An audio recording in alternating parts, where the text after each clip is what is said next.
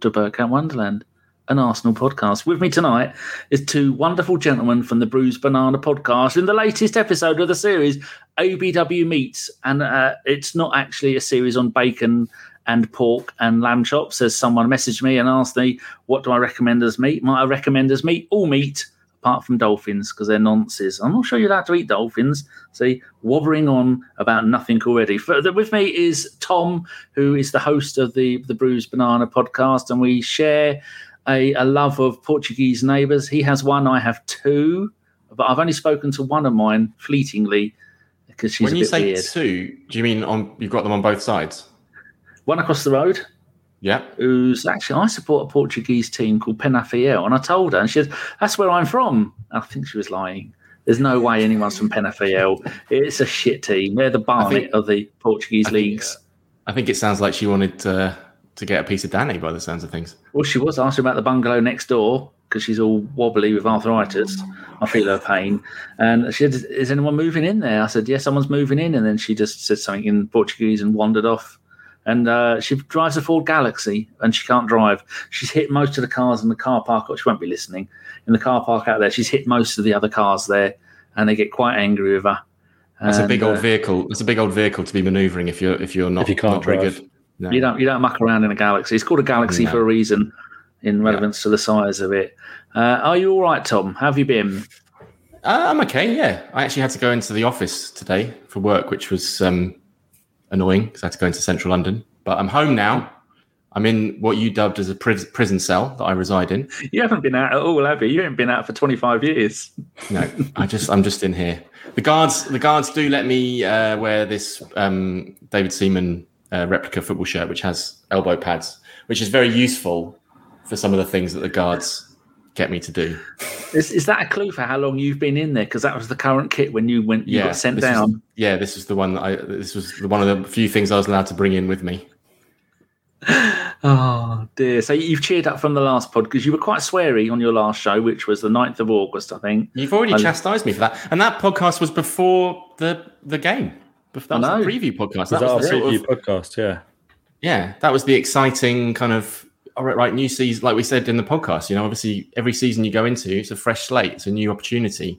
It's like when you come out of prison, you know, you can rebuild your life with these eleven idiots that play for you. But um, I think I think we're all sort of broadly on the same page as Arsenal fans, aren't we? Which is kind of A tear stained sad. page. a very sad page, a page that you rip of a book that you rip out to wipe your ass with in prison. with blood stained Y just scraped into each page. Why, Arteta? What are you doing? Yeah. Oh, dear. also with us tonight is Dan, who has uh, to send the little one to sleep. Well, hopefully, trying to send the little one to sleep. Fingers Is crossed, your yeah. child called Messi? Uh, have you named No. your child Messi as well? No, I have not. Oh, good. It's a silly He's name to name a child. Yeah. How have you been? a- mm. Yeah, not too bad. Not too bad at all, really. I work from home, and so I just spend basically 12 hours a day in this room, which I'm perfectly happy with. Dan works Good. from home and he's and he's a hermit, which lockdown Yeah, lockdown's I- been a lockdown's I work from boon. home. I don't like people. It's been great. I don't like been really people. great. I'd go as far as I say I hate people. They irritate me. You have to you have to put up with their bullshit, and I ain't putting up with no bullshit. I'm 50 now. I don't have to. I've had 49 years of putting up with people's bullshit. Oh, there's a You've cat. decided behind me. that's enough. Uh, Oh, there's a cat. There's It the cat. Right. So, um, Chris was going to come on the show. Uh, Chris Carpenter, Dirty Pirate, and then uh, he said he can't make it because he's doing a, a, an ABW in conversation with Elliot, and Elliot's had to move it. And then I said to Chris, "Do you want to come on?" And he went, "Oh no, I can't now." And he sent me a message, and it, in, it involves some of you lot. So, uh, can I have your permission to play this, Chris? Yes, you can. Legally, I'm allowed.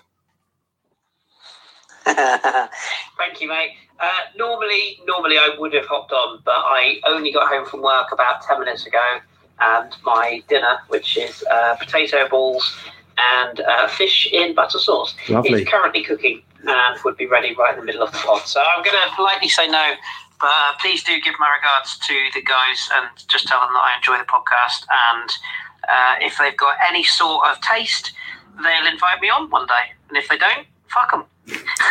Have a good one, mate. Uh, but yeah, please do give my regards because they're all top guys. So I shall speak to you soon and let me know when it's out. I shall tweet it and listen to it. Bye.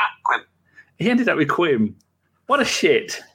That's lovely. Well, Portuguese goalkeeper That's, I was Mention- thinking that. at the end. And what's Maybe the potato ball? Yeah, that He, was, this is this is Chris's idea of dinner. He goes into Aldi and goes to the bargain off bin, eat now or die nonsense, picks out the worst combination of three foods that cost can cost a grand total of less than a pound, takes them home and cooks them because he's a fucking animal. I, I feel think like we should have him on the podcast just to ask him about dinner. Oh, Yeah, we some could- of the we- shit he eats. we could just do like a sort of off menu, an Arsenal off menu spin off podcast where he comes on and, and tries in vain for 45 minutes to explain to us what potato balls are. I think he might Um, mean um, that there's croquettes and then you get smaller, rounder ones of croquettes. You get them in a bag, um, maybe kind of hash Yeah, yeah. brownie kind of thing. I think I know what you, I think I know what you're getting at there. There is a podcast called where they talk about your fla- favorite flavored crisps. I don't like. I don't I'm a crisp connoisseur, and I wouldn't Hmm. even listen to that shit. Do they have interesting that's- people on, or just? I think it's a comedian that I like. It's the uh, the one who was diabetic from um, Taskmaster, who did a stand up show based around being diabetic. I think he does it. What is it? Ed Gamble? That's him. So he uh, does if- he because he does off menu. Yeah, he does the other food podcast, doesn't he? or maybe that's So what he's I'm getting obviously- confused with. He's maybe they mentioned crisps on there once, and, and I don't listen. Pete- Pete- Pete I don't listen, so I don't know. I've just assumed and got it completely What, what, and utterly what other wrong. what other podcasts that uh, we don't listen to should we talk about? Should we make Well, Maybe our own podcast because I, I struggle to listen to that sometimes. Don't be uh, don't don't be mean to yourself. Talking Well, about I have to listen to it. I have to listen to it to edit it. So then I'm like, when it goes out into the wild, I'm like, I've had enough of it. editing. Edit, don't don't. I used remember the days I used to edit. I think I'm, I'm getting anymore. I'm getting to that I'm getting to that point now. But it's just you know Alex and Dan make so many mistakes. It's unbelievable. I'm having to force feed them lines constantly. Was there ever a fourth member of your podcast, or did I dream that? Ah, There, Oh. there was, yeah, early on there was that we started it with four of us, and then I think, Is that why he's in prison? yeah, yeah, Tom murdered possibly. I think we Yeah. did we did nine or ten with with a foursome, and then we sort of took a break. And when we came back, it was it was this the lineup you see today. So Oh, The, uh, the the current and favoured lineup. mm, there's a there's plenty of dead bodies in, underneath the ABW patio, so don't worry about just having one missing. We've I think must be about a dozen that have been here, fallen out and gone. And Well, you uh, were just saying you were just saying you're on a WhatsApp group of twelve people. 12. And I say it was available for a show, and I maybe get one or two, and the rest of the time they're, they're just taking a piss out of each other and being horrible and putting um, stuff in there that nobody really wants to see, or talking about Jock's hamwiches because he's uh, he's another food connoisseur. Anyway, start with you, Tom. How did you become an Arsenal fan? Uh, Just give us a little bit of a story. Okay, well, uh, I'm from Surrey originally. Uh, I'm a home counties boy, and growing up, my dad uh, had next to no interest in football whatsoever. Um, so I think, like a lot of people who whose dads don't really care about football very much, um, if you are introduced to football at a young age, it'll, it'd be more likely to be through friends, unless you've got like a weird uncle that takes you along or something, which I didn't have. Um, so I had a really good friend at primary school who uh, was re- the reason why that's actually the reason why I chose to wear this uh, JVC goalkeeper shirt tonight is in honor of our shared love of goalkeepers that we both had when we were about eight or nine years old. Um, and he, at the age of eight, supported two teams, Crystal Palace and Arsenal. And I think that was entirely because of uh, David Seaman and Nigel Martyn, who were his two favourite players. Did he like a mustache? Well, okay, it's like an extra element to this story that I was debating whether or not to tell, but I think because you just that, I might have to. So, um, yeah, he was he was uh, really into goalkeepers, and he uh, supported, yeah, like I say, Palace and Arsenal. And I very quickly realised that that was stupid, and you couldn't just pick, you you couldn't have two teams in England. So I just I chose the one that had a gun badge rather than a stupid eagle. Um, good choice. and uh, yeah, and that was basically uh, that was basically how I was introduced to Arsenal. and uh, used to go around his house after school and have a bit of a kickabout in the park. And we, we he'd teach me how to be a goalkeeper, and then uh, go back to his and have you know your classic kids chippy tea, sausages, beans, that kind of thing. Fish fingers.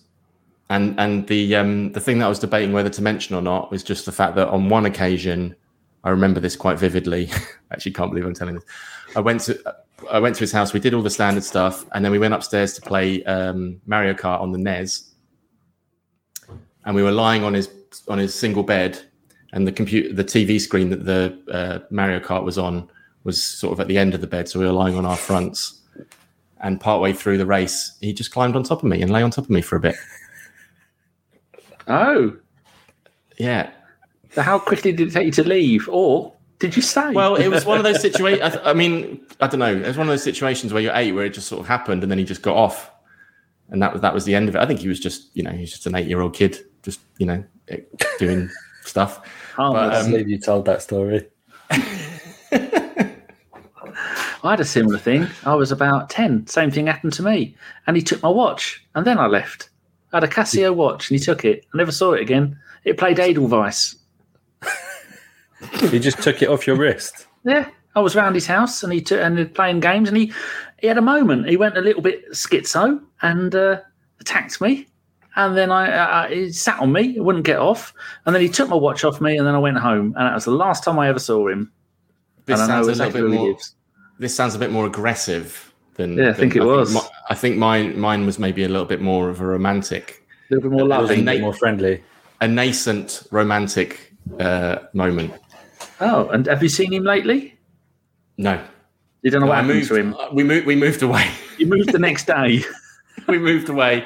We Mum, moved we're to Sussex. moving. we moved to Sussex, and then uh, yeah, didn't see him. But you know, from him, you know, my love of Arsenal was born, and obviously, you don't change your team. So you do. uh, my, my friend Har- my friend's son Harley did. He said he does support Arsenal anymore. He supports Chelsea. It's all I could do not to throttle the little shit. that Yeah, yeah, fuck my him then. my boy has tried that on a couple of occasions. He at one point he said he supported Arsenal and Liverpool because his mate supports Liverpool, and I was just like, no, you don't. Sorry, So you forced your child to support Arsenal. I just I didn't force him. I just was just like, no, you don't. You don't. You can't have both teams. It just doesn't work that way. He's fifteen. No, he's not Is really he? seven. Oh yeah, I'm sure you said earlier he's seven. I thought you might have had more than one. I do actually, but she's she's uh like not very old at all. She's three months old. Yes, I heard. Did you name that one Messi as well? As are all of your kids called Messi? She's called Mbappe Ah, excellent. Yeah. So she's half hopeful. Because I'm half French. Yeah, Oh, no, she's called she's called Cleo actually, which is very close to Leo. But um, it's it's not a million miles away, is it?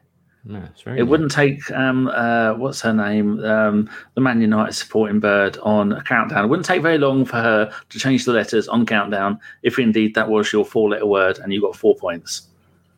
Yeah, You got to look at Rachel it. You, got to put it. That's it. You got to put. I used to like her until I found out she's a Man United fan. You can tell from the accent that she's obviously been nowhere near Manchester. Probably doesn't even know where it is on the map. yeah. Anyway, so uh, yeah, I was similar. My none of my family liked football. They all hated it. My, I had to sort it out myself. I didn't even care about it until I was about fifteen. So you had a few years head start on me. So what year was that then when you started getting into Arsenal? Was it back in the Um, glory well, that years? was that was sort of the, the that was like the introduction to it. But because I lived in Surrey and obviously no one would take me to the games, and you know it was sort of a bit of match of the day. Um, that would have been yeah, kind of early '90s. But then I don't really remember much until basically Arsene. Kind of, I remember like Bergkamp signing and all that kind of stuff. The very end of the Graham era. Wrong button. Oh, Ignore that. switched to Young. Um, yeah, I remember. I remember the. Uh, I remember all of that. Um, but yeah, it was it was kind of Arsene's arrival. I mean, we, we we talk about this kind of in the context of the podcast. Maybe Alex a bit less so because he's memory man and he remembers everything and he can sort of. And that annoys the- you. It does annoy me because Dan and I have terrible memories, except for traumatic events that happened to us when we were children around other friends' houses. But um, yeah, so then yeah, kind of uh, you know Arsene coming along, and then all of that you know glorious era, and uh, right up to the present day. Just leave that there. yeah, just kind of it's just like a great moment, and then just kind of a mush of Oh some dear. FA Cups. Uh, sort of like slowly grinded to a halt, and now it's uh, sport. What team Yeah. you want, son? In fact, if you got any ideas, I might I might follow you. Oh, sad times. How about you, Dan? What's your Arsenal supporting story? Mine's pretty straightforward, really. Um, they were my local team. I I grew up in Dalston. I think I was ever so slightly closer to White Hart Lane, but pretty much equidistance from Tottenham and Arsenal. Uh, so people in my school either supported one or the other. Um, but my my primary school was on Holloway Road, actually right next door to the town hall where Arsenal would go and um, on Upper Street. Sorry, not Holloway Road, round the corner on Upper Street. So near the near the town hall where Arsenal used to go and show off the trophies we'd won, and um, the club used to give my school tickets to games if they hadn't sold them all, and you could go as a school trip. So the very first game I went to was actually uh, as a school trip. I went with my whole class, and we went to. It was '93. It was a home leg in the um, in the um, Cup Winners' Cup, I think, uh, and it was just uh, I I was just in love from the moment I stepped into Highbury. To be honest, it was uh, yeah. I, I mean, it's only in the last few years. I, in my in my memory, the game finished nil nil. But I've looked back and it was actually a one all draw. But I, I think I Was, was, it so against ta- BK Odense from Denmark? it was indeed yes. I was at yes. that game, 29th of September 1993. There you go. That was my very I don't remember. first. I don't. I don't remember seeing a small child with a beard. No, I was waving. I was looking for you. Um, but I, I think the thing more more than what was going on on the pitch was the crowd. I'd, ne- you know, I remember just looking around so much and feeling part of this thing, and that that really, yeah, that was it for me. I think I went to a few more games that season when I could through school and and you know, so I, I wasn't sort of regularly going to games for a good few years, but I was definitely I was an Arsenal supporter from from that night, basically. Tom, did you say when the first game you went to? Well, I didn't. I didn't go until I never went to Highbury. This is there's there's so many like uh, sort of out, outing things of me that are happening on this podcast that I felt. I mean, I've- you're I've always- choosing to out yourself, basically. Well, I, I'm- I I don't know. There's, what else? What else can I do? I can't lie. Um, Oh, most people lie and say they were Anfield 89 when they bloody weren't. yeah, that's true. Maybe I should. I, I went to that. I just never went to Highbury. um, no one ever. No one ever took me, and I lived in. You know, I lived in Sussex. Um, and I went to uni in West London, and I don't know. I just, I guess, I had other priorities when I was at university in terms of spending my money. Um, so yeah, basically, it was it was the Emirates. Um, I think um, it would have been. I don't even remember. It was it was that sort of un, unmemorable. I went I went to watch Arsenal at Wembley actually um, in the Champions League against AIK Solna. Um, there for that game. it was a one-all draw, and we ended up winning three-one. And I think Henri scored, but I can't. I've got really fond memories of that. The, the the years that we played Champions League football at Wembley. I know it was a pain in the ass and it was a stupid idea, but Hmm. I saw a lot of good games, and it was really it was you know some great players and stuff. Then Should we should we have moved to Wembley instead of built the Emirates? Hot No. hot We take. nearly did, didn't we, for a while? yeah, That's what David Dein. That's what David Dein wanted to happen, wasn't it? that was on the cards. Yeah, yeah, yeah. Would would it would it have worked out for the best? I mean, No. it No. would have been pretty shit to be in Wembley's a Wembley. shithole. If we Yeah. think North London's, a lot of North London's a shithole, Wembley is an even bigger shithole. It's, uh, it's a nightmare to get to, and I wouldn't want to leave anything parked there for more than 10 minutes. It'll get nicked or set fire to. I'm not a big fan of London. I can say I that. I was born in Emir- Putney, so I'm allowed. Emirates Stadium is pretty soulless, but at least it's there. You know, Yeah. it's it's where we where the, the, the, the club is from, kind of thing. If we were in Wembley, I feel any connection that any sort of small connections we st- we still have would be totally gone by now. To be honest, Mm, true. It's like Brentford's new ground. Have you seen the aerial photo of that? Between that and Griffin Park, you could kick a ball from one to the other in about two or three kicks, which is. Well, I mean, really the thing is, the- I mean, the Emirates isn't far away. It just, it just, you know, it's not a Grade One listed beautiful building with marble halls and all of the kind of grandeur that came with Highbury, the stadium that I never uh, went to. that you never went to. Um, so yeah, It's I funny of- that we were at the same game, Danny. Yeah, I was just looking. That I've got a list of every game I've ever been to, 374 of them, and I looked at the Wembley ones, and I went to the first two, and I didn't go to the third one because I hated Wembley that much, and so I only Oh, went really? there for those two, and I went there for the 98 final and the 88 League Cup final that we lost against Luton, and I hate it. I've still not been back, mainly because uh, I stopped going to football for a decade. But All right. yes, and it's a good job that we didn't move to Wembley. Um, I'd rather we didn't move because uh, it's not really worked out very well for it, has it? No, no, it was the right. It was seemed like the right idea at the time. The way that football finances worked when that decision was made, it made a lot of sense. We weren't to know that a load of Russians and um, uh, you know Middle Easterns were going to come in with loads of money and kind of change the whole paradigm. And also, I suppose, I mean the football, uh, the telly money that came in. Yeah. now, you know, I think we we could, you know, we'd we'd be fine if we were in a thirty-eight thousand. You know, we could have extended Highbury a little bit. I think Alex has often said, you know, the smart thing would have been to buy a few more of the houses around the ground. You know, sort of in the eighties and nineties, with the with the with the view to eventually expand the stadium slightly. Um, but it, yeah, it's never felt the same since we left Highbury, has it really? You know, it's always felt like different. There was a planning permission. There was an article, and I've got a copy of it. Um, um, someone down um, scanned it, and we had got planning permission to renovate Highbury to fill in the corners. I think it was to have made it a 40,000, 42,000, something like that. And would much rather they'd have done that because that, that's our home. I hate hate the Emirates, Ashburton Yeah, Grove, whatever you want to Yeah. call it. Horrible place. But it's just, uh, yeah, the wrong people own the club. Let me buy the club and I'll move us all back to Highbury.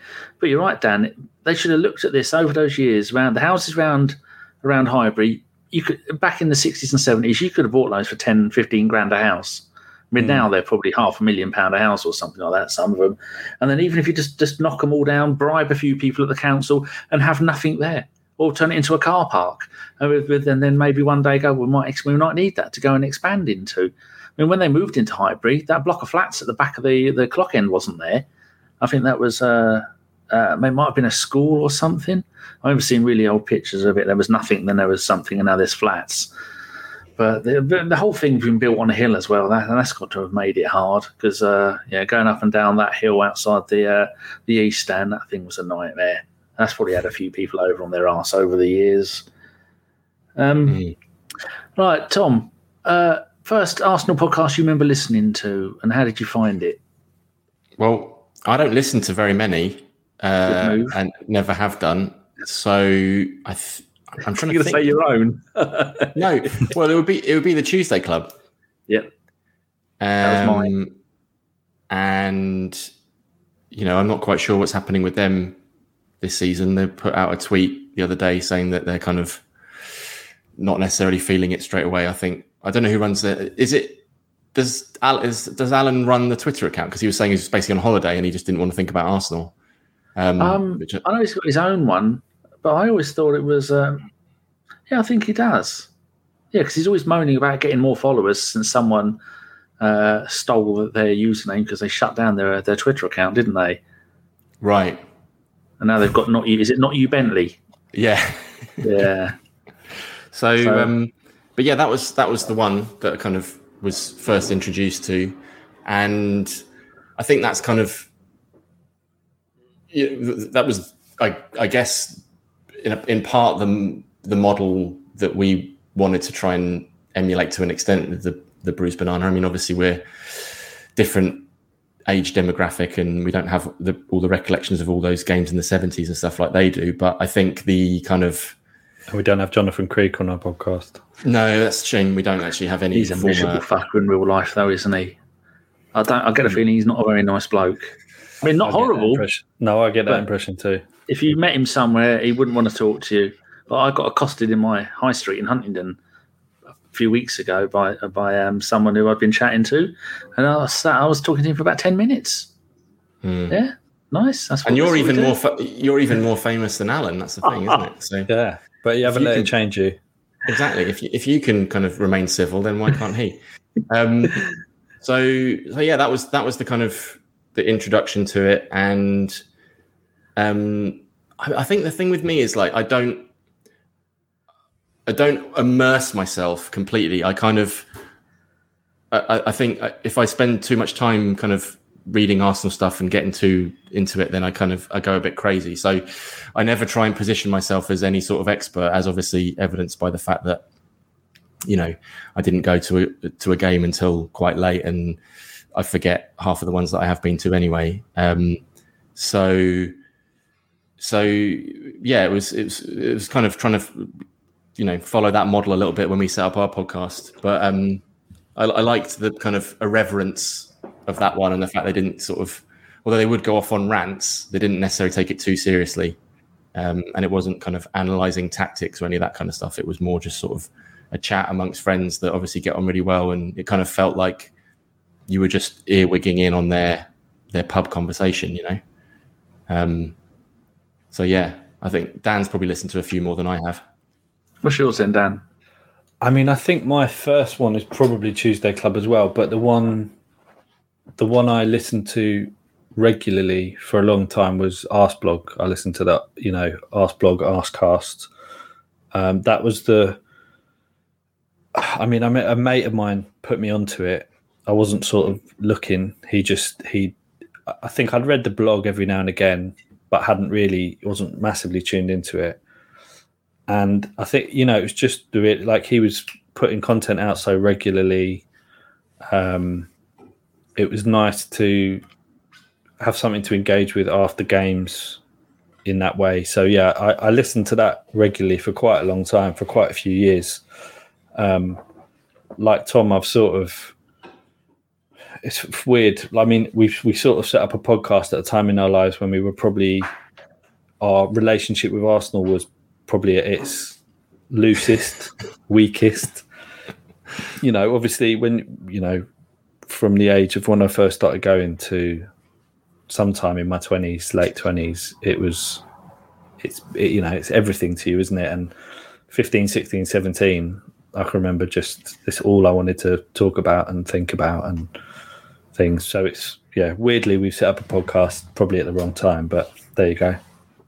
I do often wonder what it would have been like doing a podcast in the 98 to 2004 years. Yeah. Makes me giddy just thinking about it. Imagine oh, all we've the won stuff again. you'd have to talk about. Yeah, it'd be brilliant. Would it have been that good? Because we, we, we, I mean, Dan especially tends to like our episodes where we've lost. He always says those are his favourite to listen to. And to be I honest, think, I, I think it's because I do feel there's always more to talk about. When you've won, you just you enjoy the victory, and I I almost always feel like well we should just be in the pub doing this. Like why we don't need to record the enjoyment. Whereas when we've Mm. lost, I feel like you're you can it's cathartic for us, and then you can provide maybe some crumbs of comfort for the listeners. yeah, I think the um, sort of as the podcast has gone on, the kind of the underlying like meta narrative of what the podcast is about is actually I'm going to say this semi seriously, semi joking, is actually about like therapy and our own kind of at times wavering mental health because what we've what we've said is that you know the thing that we the kind of reason why we come back to it is because it especially you know watching football remotely these days and everything that happened during lockdown and everything is like it gives you that connection that sense of like being in something with other people the sense of the feeling of community. And that is like somehow even more powerful when you're maybe not doing as well or things things are a bit of a struggle you kind of sometimes people can get at each other's throats and you obviously see that on on twitter massively like that's a horrible place to go and, and try and read any sort of discourse. But what we kind of what we kind of see with it because so much so many of the interactions that we have with our lovely little you know group of people that listen to us is, uh, is so positive and so kind of open um that yeah it gives gives you that space to kind of yeah work through some of that stuff. And you know sometimes it's not always about football. Sometimes it's about other other things that are going on in your life. Is that too deep? Have i made it too deep too early? It's only half an hour in. No, that's fine. That's you got a good point. It's uh, I often think that our podcast has become um, more about just being mates now because Ellis can never do shows because he's a he's, he saves lives. He works at the NHS. He's a he works in A and E, and he says, "Oh, well, I can't do a show. Why don't you just kick me out?" I say, "Ellis, Ellis, it's not about a podcast now. We're all mates." And then we end it with hashtag Fuck Ellis, and that is actually a hashtag. If you go and look for it, um, most of our listeners will know if they use Twitter. Carl invented it. Hashtag Fuck Ellis. And we've been saying that for a few years, and that's for a bloke who's working on the front line of battling against COVID and saving people's lives, and that's the kind of respect he gets from us. We have his own hashtag. Who come up with the um, the name Bruised Banana Podcast? 'Cause when I first saw it, I thought, now that is a fantastic name for a podcast. God, I, am not even fully certain. We had so many different options and things that we thought of. Um, and then, yeah, wherever that kind of, it's like band name origins, isn't it? Um, prob- I think we probably all, all want to lay claim to having chosen it. We definitely were. There was a period of throwing names around quite a lot. I remember, and trying to work out. Uh, uh, you know, we did talk early on about not having red, like branding, red artwork, because we felt. I mean, there was a there, as we were talking about before we started recording. There's a lot of Arsenal podcasts out already. By the time we came into the into the arena, so that was something we thought fairly early on that might separate us a bit, wasn't it? Was the Yeah. color of the the branding kind of thing. We thought, you know, if some if, if someone was scrolling through the sixty or seventy odd Arsenal podcasts that were around at the time, and they saw one that was yellow, they might be like, "Oh, it's a bit different." A different." Borussia Dortmund podcast. But it did. I mean, we we we ca- I think our podcast came out a year or two, maybe two seasons before the re-release of the shirt. So suddenly that gave it a whole new sort of lease of life. I think that we, you know, people were paying a bit more attention to. Well, we were the, we were the reason why Adidas went with it, weren't we? They obviously I'm saw, sure. Yeah, yeah. I'm convinced. saw how how well we were doing and thought, yeah, we got to bring that one back. Yeah. And now, you know, gosh, Someone from don't we look Adidas great? was, was one of our ten listeners at the time, and was thought that's what we need to do. That's ten listeners, including the three of us listening to it as well. Yeah. But um, now, you know, we've got so many retro, great looking retro kits, haven't we? Um, and that that's some crumb of comfort that we look good. What did Alex say the other day? We might be shit, but we've got zigzags on our shirt. That's, it's true. That's very, is that before Alex went off to join the Squishy Plums podcast for Moldovan football? Is that why he's not here? Yeah, no, he's Yeah. he's got a lot of other podcast commitments now. He's become quite um, quite quite famous as uh, for his memory man, uh, Wikipedia, The use Rain Man of and, the um, podcast world. and and the way that he corra- corrals those anagrams. I think you know we we might just make the podcast be about anagrams from now on because that's more or less the only bit that brings me any enjoyment. If anyone doesn't listen to the pod, if anyone doesn't listen, we do anagrams for all of our new signings, which means we get to do if if everything that's coming out tonight about Odegaard and Ramsdale is true, we get to do some new Oh, ones on the next That's episode. some good fodder. That's some lovely. Nothing's going to beat Ken Balboa and the Gerbil Batsman. that should be an indie band from the 60s. But you Well, get that's- annoyed, don't you? You made up a new rule. If it, if you can have an anagram, what was the rule? Oh no, Ben Dan White's just said name? Dan didn't like Ben Ben's White Ben White's one because it didn't move enough letters around. It just felt cool. like easy. That's all. Yeah, but I know technically it was an anagram. I was all I was pointing out was it was a shit anagram. We, but the thing is, with, with the anagrams for players, I don't know where, where this started, but like as Dan mentioned on the last episode, like we genuinely there was somewhere we just that was what we called the player. Like Gervinho was hovering, we could just called him hovering. And Ospina, Ospina was always pianos. pianos to us. But I think that's- about I think that started like I think Alex was doing that kind of thing, maybe like sixth form. Like he Right. he was doing weird player anagrams way back when. Yeah, he's very good at Scrabble. Is our Alex. Yeah, so there is a new rule that you've got to move more than one word. Otherwise, it's it's not going to count anymore, is it? Yeah, that's what we're saying. Yeah, or if it's a player like Ben White, just use his middle name, or, or you know, use Which I didn't know. rather than just His name was William, isn't it? I think. I think that's what you said it was. I, I've so, yeah. I genuinely forgotten. So, Yes. Well, you did record it. What? It's uh, God, what day is it today? It's the 18th. Nine days ago. You record. Well, you released it nine days ago. I think I heard it last week, so I'm not too Hmm. sure what what it was. Um, so what we're going to talk about next is uh, what made you decide to get into podcasting, Tom? What was it? Who who made the first step and who invited who? And because you also do the you do the retro thing, which I quite like. Of no no video, no YouTube. I mean, you don't do videos on YouTube. It's just three blokes talking. So although I've been listening to you for years, I had no idea what any of you looked like until I was tweeting you and you put up pictures. And even then, I wasn't sure because I thought Dan looked a We bit like a photo fit. We could be lying. I, I just look like a photo fit of Alex and Tom, is what I look like. That's it. what I will say is deep deep fake technology has got very good. Um, you know, we haven't had to reveal our true true appearances.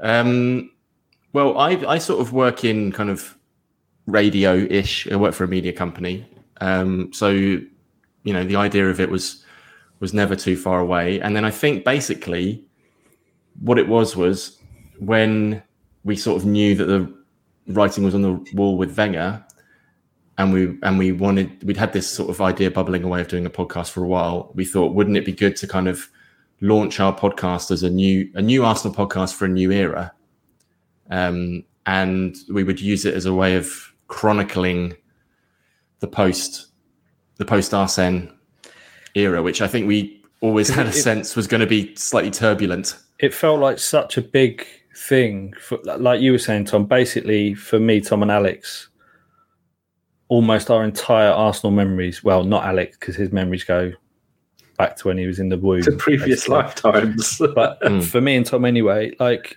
Wenger was Arsenal as far as we were concerned. You know, any real memories, all the good feelings came from his teams. So it suddenly you were. I mean, in the same way we have been over the last few years now, but you, you're thrown into this place of like, what, you know, where do my loyalties lie, and what bit of the club do I love? Like, you know, this this huge part of it is just leaving. Um, I think as fans, we were there was just I mean there was a lot of chat in the pub about it, wasn't there? Like how we felt with him going, and that's not to say I think we all at the time felt that it, he needed to go, and it was the right time. Well, it it would have been the right time a few years before, but it still didn't mean that we weren't sort of forlorn and wondering what was going to come next. So yeah, like Tom said, it seemed like quite a good time to do it. We just thought if if if we are going to do it, it's sort of now or never kind of thing because we could use this the new era as a a launching pad for our podcast, which is basically what we did. I think our our very first episode was a season preview, wasn't it, of Emery's first season in charge. So we we did manage to get our acts together and and get it out sort of alongside that that changing of the guard.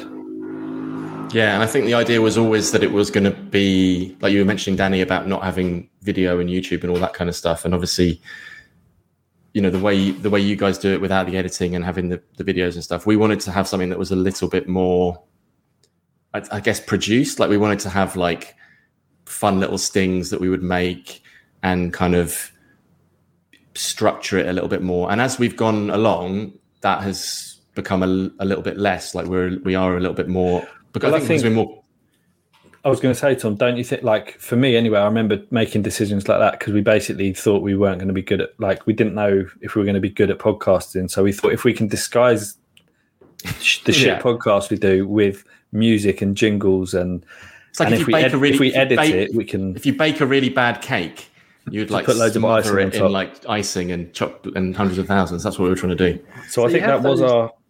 Sorry, go, Go on, on. Danny. no, that's all right. I've got another question after. I was just going to So- say, yeah, that, that was our starting point, wasn't it? I think what, the reason we were like, let's get some really basic editing software that we can work out, and let's because we were like, it might be shit, but maybe we can polish polish the turd slightly with some editing and some stings. Mm. So And, when you uh, you have a little, you have two breaks, don't you? You go, we'll be back after this little break. Do you actually stop for any length of time between that, or do you go, we're back after this little break, cough, fart, drink, carry on thirty seconds later? Or is Oh, that, this, is this, that this is this is very uh, as what the Americans would call inside baseball. I, I, I don't know if we want to reveal that's it? I was going to wonder the, uh, if your the secrets. secrets. I like it. Put No, this it's- podcast together. It's nice being asked these questions. I like it. Um, usually, the first break we do stop because then we what we do is we save the file that we're recording into so that um, it doesn't if it corrupts or goes wrong or anything. Yeah, Um, from bitter experience, that is Danny. We've we've that we've done ones where we've lost. You know, early on we were losing stuff. So I did that with Raphael Honigstein. And he wouldn't come back for a repeat for, for about six months. He didn't come back, so we lost the entire thing. And one of Chris does the football hipsters. Is there a cat there? Hello, Betty. Um, yeah, did the football hipsters, and I forgot to press record, and so they did a two and a half hour show. And I went, "Ah, sorry, Chris." I said, "Well, there you go. You should learn how to record your own fucking shows, then, shouldn't you?" Shouldn't he, Betty? Yes, he should. You smelly ass. fucking hell, that- two and a half hours. Yeah. that is that is the. Well, that's not bad. That's two out of best part of nine hundred shows I've messed up. Yeah, that's not too bad. not bad I we lost we lost one once, didn't we? We Where lost the whole couldn't- show. That and I remember the pits of despair. We were just like, "Fuck it, let's not do the podcast anymore." Then Such a good episode. It was such a good episode. So many pearls of wisdom perfect. was said. We predicted. We basically predicted everything that, that went on to happen. Um, I think we My- do. We tend to like in terms of the breaks now. We just take it like if if we're on a roll and we're all feeling good and no one needs a pee and everything, we just Tom will say we'll be back after this and we just carry on. But equally, there might be some issues or someone needs a beer or whatever. So, but we never stop for very long, do we? Because basically, once we start, we sort of get in the groove and the energy's up, and you just want to keep going. Because if if it gets too choppy, I think it you can tell. You know, it gets it feels a bit more stilted. So we usually we we meet up. We say we meet up at the moment. Obviously, we we get on Zoom and we chat for forty five minutes of nonsense, and then we start recording. So often Yeah. it can be like three hours of evening. But isn't there some gold sprinkled into that 45 minutes? Our, our lot, we go, you turn up at eight, Chris turns up at quarter past eight, and then we start going. We don't talk about anything until the show starts. And then we talk. We, I think we can probably talk for, if there's four of us, we could talk for about four or five hours continuously and never run out of stuff to talk about and never need a break. And I mean, am we my often, lot. But that, we that- often that- say like, yeah. save it, save it. You know, we'll be chatting. Yeah. Save no, save that, save that. So we try and steer clear of the football chat in that first bit, don't we? We're just catching up on because although we, I mean, we're WhatsApping each other every day, but we don't really catch up properly in between at the Ah. moment, do we? We don't get to see each other that much, and we don't. We're not doing Zoom calls and stuff. So we have forty-five minutes of how's your week been? Try and steer clear of the football chat, and then once we're a bit loosened up, we we hit record basically. hmm. I do Yeah. notice that with my ones, there's a, a few of them that will do ums and ers, but it only lasts about four or five minutes. And once they warm up, then all those ums, ers, gaps, and spaces they all disappear. Many years ago, I used to edit all that lot out. In fact, one time, it says- it seems I'm always picking on Chris, but he, he, he loves it. Uh, He was at ho- hosting a show, and he used to go, um, uh, uh, and I had about a minute and a half of every one of those I'd taken out of an hour and a half show, put them all together using Audacity into one file, and added it onto the end of the podcast. And he, he thought it's hilarious. And then he, in fact, he- when I was doing, uh, we did the interview shows, and he did my one. He mentioned it, so I put it on the end of the podcast again. So if anybody wants to listen to that, you probably heard it. 'Cause We used do this thing with the extras. We go, thank you very much, everybody. Good night. And then say everyone, no one talk. Wait for ten seconds, and then we'd all start talking again. So people would often turn it off and they go, I left it on by accident and you lot were still talking. And then we do like maybe 10, 15, 20 minutes of us just talking like you do at the beginning of your show. We do that at the end of the show. And uh, like but the then that like the last- secret like the secret track on an album. that that is exactly the thing. But then, but then my lot, um, they're in a hurry to go because, uh, yeah. So we stopped doing that, and then I say to them, I'll put in the chat. Don't forget ten seconds of silence, and then we just talk about any old shit, and they'll all forget. And then they'll say, "Well, I'm off there," and I go, "But we're meant to be doing the secret special, the special magic thing for the for our wonderful listeners." Oh no, I've got to go. I've got to go and have some. So is that is that like a kickers." pa- is that like a Patreon thing that you do? Oh no, we don't do any of that lot. No, we don't make any money from it anymore. We turned it all off because you. Oh, do you not? Oh, we make we make thousands. we make so much money you wouldn't believe. It's unbelievable. You, all this all this retro clobber. Yeah. It's just all paid all paid for off the thousands of pounds that we My make. my from- floor is just strewn with fifty pound notes. You can't see, but I I trip up when I get up. Living the life. Wow. Yeah. That's it. We did make money once in a while. We used to make a few hundred pound a month with uh, donations. That's money when Jason was running it because he'd get people so angry they'd throw money at him to shut up and uh, read out his comments. Sometimes I think one time we had a fifty pound donation during the show, but then YouTube take thirty three percent of that, and then because we're not a company, you have to be tax registered now, and if you don't, they take over sixty percent. So I turned off everything and said, "No, we're not having you give us a pound, and if YouTube takes sixty-six pence of that, I'd rather get nothing." And Mm. so, uh, and one of our kind listeners um, in Canada, he knows who he is if he's listening. He chucked a load of money at us. It cost us about ninety quid a year, uh, about one hundred and fifty quid a year to run it. That's with the SoundCloud, the uh, owning the URL because they trick you with that. You pay the URL. It's one pound. You think, oh, that's all right. Every year after that, it's fifteen quid a year, and the website costs us about sixty quid a year. So for about one hundred and fifty quid, we got it. So he, um, our mate in Canada gave us enough for I think a year, year and a half, That's really nice. is good. Yeah, and uh, we've got some money saved up at the moment in the ABW funds. I can't say how much it is because all of a sudden everybody will need a new mouse and keyboard, or a new chair, or a, a new something. So I don't tell them how much we got, but we've got enough to last us probably about four seasons. They, We they'll never of- figure out how much that is. we did i mean right at the beginning the the the main thing we decided was we were just doing it for fun. Like we never Yeah. imagined we'd get to the point we have where we've got so many great listeners and so many interactions. So all of that has been a massive surprise a really lovely surprise. But we still want to tr- you know we still say to each other like if this stops being fun we will just stop doing it. We shouldn't ever do it for anyone else first and foremost. It's for the three of us to do and to Mm. enjoy. And there was a point not that like last year or maybe a season and a half ago where we were talking about mate like patreon or or getting in some ads or do, you know just expanding slightly and doing more with it. But even the conversation started to make the three of us feel it felt a bit more like a job suddenly or like you know you're like well i don't do we we've all got real jobs and do we want to be in the week trying to work out you know patreon pages and whatever or should we just record on the days we want to record enjoy what we do and and just keep going like that basically so that's that's what we've decided Yeah, absolutely, and, and have our nice little community of people that we are in contact with. You know, like I think the thing for us as well has been, like you were mentioning, Danny, like having a listener out in Canada that's been really supportive. We've got listeners, you know, especially in like North America, but like in other parts of the world as well. And we've had emails from people in Australia and stuff like that. And I think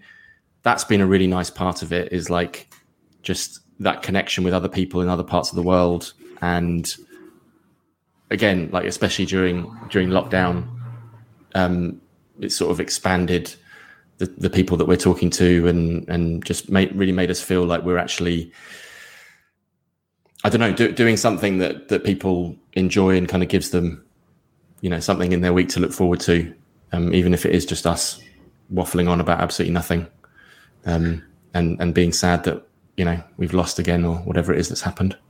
It is weird because I I look at things like I watch a lot of Joe Rogan and I watch the uh, the Tuesday listen to the Tuesday Club and uh, Mark Kermode and Mayo's film review. And I'm I'm part of their audience. And it'd be like if they contacted me I'd be thinking they're talking to me what oh hello and I've met a few I've talked to a few people and they've gone I can't believe I'm speaking to you and I think what no that's not right I'm just to somebody who talks on that but then you think a lot of people become like virtual friends with you, although they never speak to you. They like hearing your voices and they like hearing your opinions and they know the little quirky bits about you or your show, and it gives them some something to, to look forward to or listen. to. Well, I do with the, the all those podcasts I listen to, and Chris is the same. He listens to loads of podcasts, and it's uh, you do. I think Friday, Kermode and Mayo, right? That's two hours of my day, or the Nick Abbott from LBC when he does his um, his whole show thing. I, I, I, plan and have nothing going on for the next two and a half hours while I listen to that, and I look forward to it. And you think I don't think of myself in that same position where people look forward to anything that I do. I mean, those numbers are dwindling over as the years go by. the glory days of getting thirty thousand views per show. Jesus no one will get that now unless you're Arseblog, and even then, I think everyone's just such a so many podcasts. There's uh, that's the thing; it's just all spread out now, isn't it? Yeah, you know, it's it's it's ridiculous. I'd hate to be a new podcast now because there are some podcasts I know, like I had uh, Tanner and Glenn and uh, Stan on from the the Bearded Gooner Media. They they do stuff, and they are doing two or three shows a week. They're working their asses off and then you're not you're not getting thousands of listens listens for doing that a lot. And then if I was a new podcast, I'd think I don't know if I can really be bothered. But then it comes back to what you were saying, Dan. Once it stops being fun and a group of friends, which is one of the reasons ABW have stopped every single show, stopped doing live, and gone back to doing the easy thing, just friends having a chat and recording it. Because we got to the point last season where I didn't even want to watch Arsenal, let alone podcast about it. And it's yeah. over the last the MP Emery and Peak Arteta you don't want to do podcasts like that. But what you do want to do is have a chat with your mates, don't you? Yeah. But it's not if, even it's not even the managers. Uh, for me, at least, uh, I, don't mind the idea that we would have you know bad managers or bad players or whatever. To me, it's what happened you know with the Super League last season, and it's the ownership, and that is where the kind of real rot of dissatisfaction and disinterest resides like you know that's where you, that's where it kind of feels bit more meaningless and and, and pointless. And i think that's i mean i think i think we talked about it on on the show we did after the super league stuff which came out quite a few weeks later because the three of us were genuinely talk we were like i don't want to do this anymore. I don't even know if i want to watch arsenal play a game ever again. You know what i mean? It, it you suddenly felt so fractured your relationship with the club. And I mean it's been bad for quite a while. That that thing it's it's been stretched and stretched, hasn't it? Your connection to the club, like we were talking about earlier, moving from Highbury, like all everything about it. The more and more it's become a business, the less connection you felt. But the the Super League stuff felt like that was it, the final straw for quite a while to for us anyway. I mean, and many many other Arsenal fans, but like we talked about, what we came back to is actually we still enjoy talking to each other. Even if we're talking about stuff that's making us miserable, we're getting something from that. And if we're getting something from that, hopefully some people listening to it might get something from that. And it, you know, so it does. It's weird. It's weird, isn't it? Some of the best interactions we've had from listeners, emails or or you know messages or whatever. The football is almost irrelevant the the mm. things they're telling us about you know we we've started you know they'll tell you about their their kids or their lives and whatever and Arsenal is the sort of just the starting point yeah and then it becomes so much more than that doesn't it which is I mean, again like I said it's such a surprise it's like that in so many instances. I mean, if it didn't exist, we wouldn't be having this conversation. I mean, we don't know each other. Like we've had some interactions on Twitter, but then you sit down and you have a chat with people I mean, the, the with the Super League stuff, we kind of, I sort of, at the end of that episode, asked for people to write in and let us know how they were feeling about the club, and it felt like, as I was saying it, I was like, oh, that'll be a nice bit of content for the next episode. Like that was sort of half of what half of what I was thinking as I was saying it. Obviously, you know, nice to hear what people think, but you're also thinking like it's always good to have in listener correspondence. But then when we actually got those emails in, a few of them, I didn't want to read them out on the podcast or anything, or because it was, you know, unless we'd have gone to those people and said, and I'm sure they wouldn't have minded really, but you know, there was a there was a, a there was some really heartfelt and, stuff there, wasn't yeah, there? Yeah, yeah, and so it kind of felt a little bit. I don't know. It just felt a bit a bit personal, and maybe without kind of getting their express permission or even having them on or whatever. You know, maybe they wouldn't want to overshare. A bit like I overshared at the beginning of this chat uh, when I told that story about when I was a child. Um, but uh,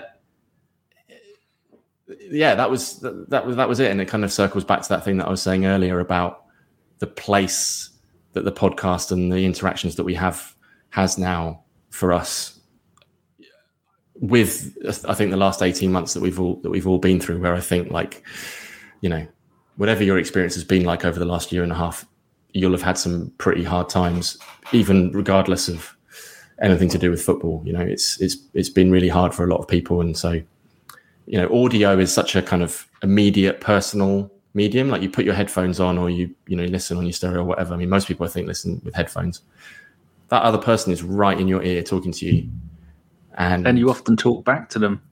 yeah Especially That's if you so they- disagree with what they're saying. especially if they're saying something completely idiotic about arsenal It's very intimate media. It's probably one of the most because I listen to. I don't use headphones. I, I live in a house on my own most of the time, and so when it, it's just me and I listen it to my on my um my tax dodging fuckers devices. I've got a million of them scattered around the house, and so I usually Bluetooth it from my phone and do that a lot. And it actually, it's, it's got to the point with Nick Abbott. Do you, have anyone ever heard of Nick Abbott on LBC? yeah i mean i actually work for the company that lbc that owns lbc so yes. Oh, global. Lovely, yeah. Well, Nick is. I've, I've been I've been listening to him for fifteen years, and even now, I know what's going to come up next. And you go, no, yes, oh, booze, or any of that lot, and I know what's coming up, and I'll say it, and then I'll laugh as he says it, and I think oh, it's just absolutely magnificent. And there's so many of those other things like Joe Rogan. You really feel that he, he's he's given everything. He's he's been his honest self while he's doing it.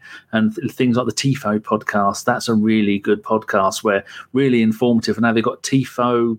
They're doing another one with a Scottish bloke, um, Tifo, and then some letters after it. Um, that's Oh, a new it- one. It's that guy called J JJ or something. Is he Scottish? Yeah, I watched I watched a YouTube video. On the Um, Arsenal and tactics, we had the board. No, it was this was what them playing Football Manager, and Oh, so well, he's got a new yeah. one out where he's using Right. a digital, um, the little circle things, and he's moving around and going, well, just explaining that all we did against Brentford was give it to Tierney, run down the right, cross it to no one. He's going, this person can't header, this person, it's only 15 minutes long, so go find it on YouTube. And he's on Twitter, Mm. and he's wearing an Arsenal shirt. He has got the um, the O2 bright yellow one that you always associate um, um, Kleb. I think Kleb wore it. Yes. So uh, yeah, just the whole thing about podcasts is if you don't, that's what I say to people. I've had I've had big accounts and small accounts and loads of people. I've been doing this for nine years.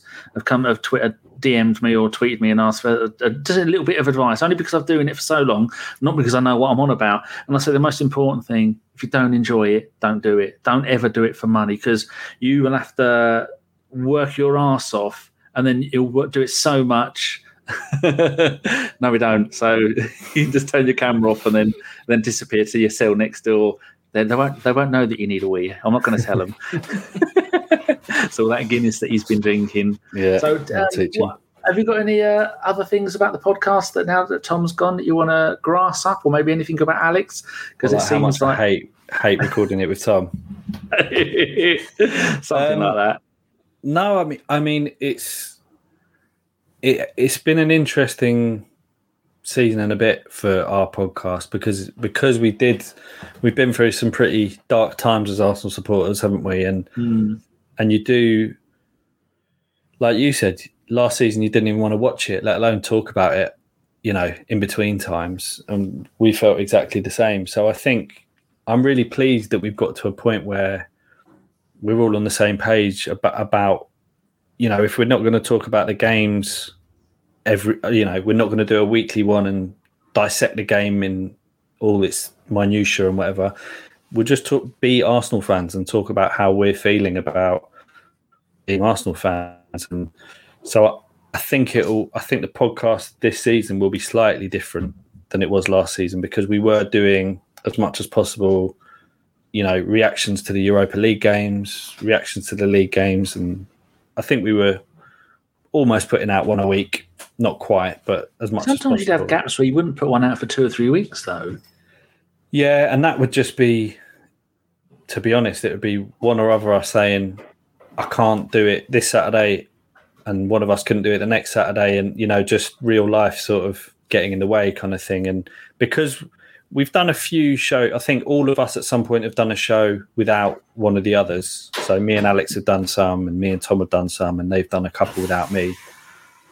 But by and large, we know it works best when there's the three of us, and so we all we've just sort of decided if it means taking a week or two break, we'll just do that now, and we'll and we'll we'll come back when the three of us are ready to go and and up for it, kind of thing. So, Hmm. like I said, which you know, we've tried not to let it dictate other things. We do it when it's fun. We do it when we can do it, and we, you know, we all three of us can sit down together and enjoy a few hours in each other's company, basically.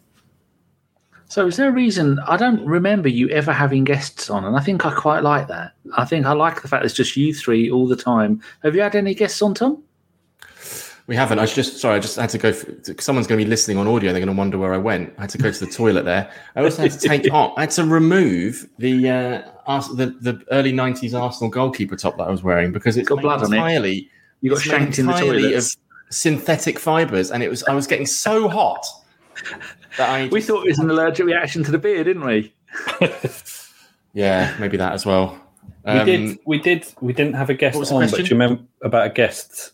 But I did. Oh well, oh well, we've we've we've we've done some interviews, but the, I mean, the, the best guest we ever had was Alex's dad. We had we did one episode fairly early on where Alex couldn't make it, so we, me and Tom went over to his dad's flat and we sat and recorded with his dad. Uh, His dad's was- Greek. His dad is very Greek. Yeah, I found out my DNA. I'm 14% Greek. Well, there you go. might be And then my daughter Alex. said to me yesterday, she went, "Always thought you looked a bit Greek. You're very hairy and fat." Andreas Andreas would uh, would love love to meet you and, and chat about that. I, we should point out he's Greek Cypriot. I think that's important. That Oh, is yeah, very one, yeah. Yes. Um, so yeah, we had we had um, Alex's dad on once. We also had a mutual friend of ours who does other podcasts, a guy called Adam, um, who runs a company called Pod Bible, who um, cover a lot of stuff that goes on in the podcast industry. We had him on as a guest once. And then to- I went and fill in. I went and interviewed Will McGee, who's a sports journalist um, that I'd done some work with, and he, you know, he was up for sitting and having a chat. So we've that's probably it. Is it three? we've kind of we've kind of played around with it. I mean, no, none of those things were like disastrous per se. Like it's no no slight on any of those people, but I just think we always go back to the the kind of chemistry of just the three of us chatting, and that's just kind of our safe, happy place that we like to go in. I mean, one of the things, one of the um, things you uh, mentioned in the notes that you sent over to me before this, Danny, was l- low, low Notes. moments. Don't make it sound organised. It was one I'm trying to make badly it sound- structured paragraph. I'm trying to make you sound professional when you slid No, into know my DMs. You slid into our DMs, asked us to come on this. Um, yeah, you were talking about like low moments. So in the first season, and it, we're really sad this season that we obviously can't do it because one of the things we love doing is previewing the random Europa League opponents that we play Checking out if it's about- actually a spelling mistake or a real team. yeah. talk, talking about their badges. And um, we we played. Um, God, what were they even called? Poltava. What was their full name, Dan? Can you remember? Uh, no, I can't because all I can think of is the planet. Vorskla. That was it. Vorskla. They were called Vorskla Poltava. And um, they were Ukrainian, I want to say. Is that the one with the And yellow we- badge? Oh God, I can't, I can't, I genuinely can't remember. And we we we talked about them, and we talked about the fact that their previous, like their previous president had been assassinated. do, you, do you remember this, Dan? I do. Yeah, yeah. Now you mentioned We mentioned talked. it. We talked about how their previous and and the way that Alex delivered it on the podcast. He was like giving us a load of facts of stuff like funny things that had happened to them, and then he just dropped in this thing of like, and their president was assassinated. So we just laughed because it was like almost like a nervous reaction to this thing happening. Put the podcast out. This Ukrainian journalist like found us on Oh. Twitter and was like, "What are you doing, laughing about the death of the president?" And we were like, and like, and it was like, "Oh my god, like he's going to come and kill us." but then we flipped it and we kind of made friends with him and sort of said, no, no, no, no, blah, blah, blah. But we'd love to like talk about the club if you want to do it. So then I set up this interview where I interviewed him and we had like an hour chat or something. And I was going to edit it down and put it in the podcast. Whole file just corrupted. But it was this really weird corruption where he Oh, sounded like forgotten about that. It was like really he's, choppy. he's, he sounded like. Do you remember the the robot aliens from the Smash advert? that was how he Ah, sounded. Yes, I know that. Um, and so I think That we did was a that with a few moment. things, and and and I think we've just kind of realised that, like, you know, just like you you were saying about having Rafa Honigstein on, like, whenever you try and get guests on, as you're doing right now with us, um, Something might go it- wrong. You're asking for trouble. That's the great thing about StreamYard is uh, it's free and it never ever goes wrong. Now I'm the host of this. If I my internet shut down, it'll carry on going with you two, which Oh, we right, found right. out. Yeah, so that's then I just come. I could come in on my use it on my phone, and then because everything. But we do pay for the. we pay two hundred and forty dollars for the for a year for it, and that runs out the 29th of August. So then we can have um, little things, little logos. Uh, so this is it'll have that logo if you don't pay for it. And I'm not Hmm. Right. paying 240 quid of your sponged money. And then we have uh, oh, there's Femi, and there's John, and there's uh, my Egyptian brother because I'm part Egyptian as well, 4.7 percent. Richard, Lovely. and there, there's oh, there's the dirty pirate, There and uh, we've got everybody on here. We even got when when Jeff, used to be part of the podcast, whenever he's in the chat, we put up a Canadian flag, and then you got things down the bottom. Like you can have an overlay like that, which some people like FK, he used to be part of the podcast. Um, he started the podcast with us. He's now got his own one, and he has all these fantastic graphics and these PowerPoint things. And I think we can barely be bothered to turn it on. Uh, I don't even brush my beard before the bloody show starts. And then I made made this thing in the background. So I went to a website and nicked all the logos. They're actual proper photographs of actual shirts, as you can tell by the, the bottom right one, just above the yellow. And Oh, then you yeah. can add all those sort of things on there. Then you can turn the dis- names, display names on and off. And then you can have nothing. so I'm sorry, paying- is this is this an advert? No, because Really? fuckers, they're two, oh, it's now $200 a year. No, Sounds like a paid wouldn't pay. paid paid paid, uh, paid promotion for But it's whatever brilliant. this, the streaming. you, you, you pay for Zoom, didn't you? We were using Zoom, but um, I think we used some kind of Google thing recently. I, think was going to say on the Google Hangouts now, don't we? yeah on the subject of of graphics, we it would be remiss of us not to mention. I think the number one great thing about our podcast, which is the fact that we have a professional illust- illustrator, professional illustrator. And he won't he won't want me to say this, but Dan was when, how long ago was this now when you were mentioned as one of the the fifty uh, most influential illustrators in football by 442 magazine. Can you remember that? a, sadly longer ago. than- I think it was like two years ago. Yeah, there we go. Two years ago. So That's not so that Dan, long.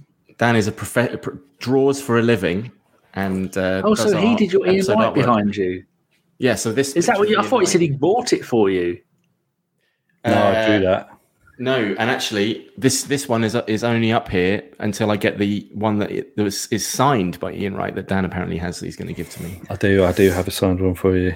Oh, Um, yeah, I'm in contact with the uh, the people. There's um, I can't remember their names now. There's uh, there's a few um, really decent Arsenal um, people who, who do art. I'm going to go and find their names because I've got a link in the uh, Arsenal art. Ah, you've got um, poorly drawn Arsenal.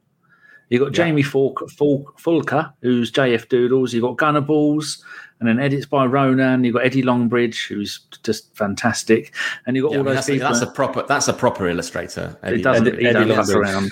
Yeah. That's we're entering the realms of fine art. when it So we, we love all their stuff because they let us use uh, let us use their bits for our um, our JPEGs for the for the YouTube channel and for our tweets. We use them occasionally. Always put their logo on it if we do use it because I have zero artistic talent. I have none at all, and yeah, it's always good to see people that are doing that. Do you do you make any money from it? Have you got an Etsy or anything like that, or whatever it is that cool people are doing nowadays? Me. Yeah, I mean, it, it's my job, so I do. I make a living from it, um, but obviously not just from drawing Arsenal stuff. I don't think I could make a living doing that. yeah. You have to do Um, all football. Is it all football or just all anything? Um, I All see you a anything, dab hand really. at drawing gerbils and then changing the number and drawing the same ger- using the same gerbil again. No, that was Yeah, a, a whole new that. a whole new whole new gerbil that he drew. Was it?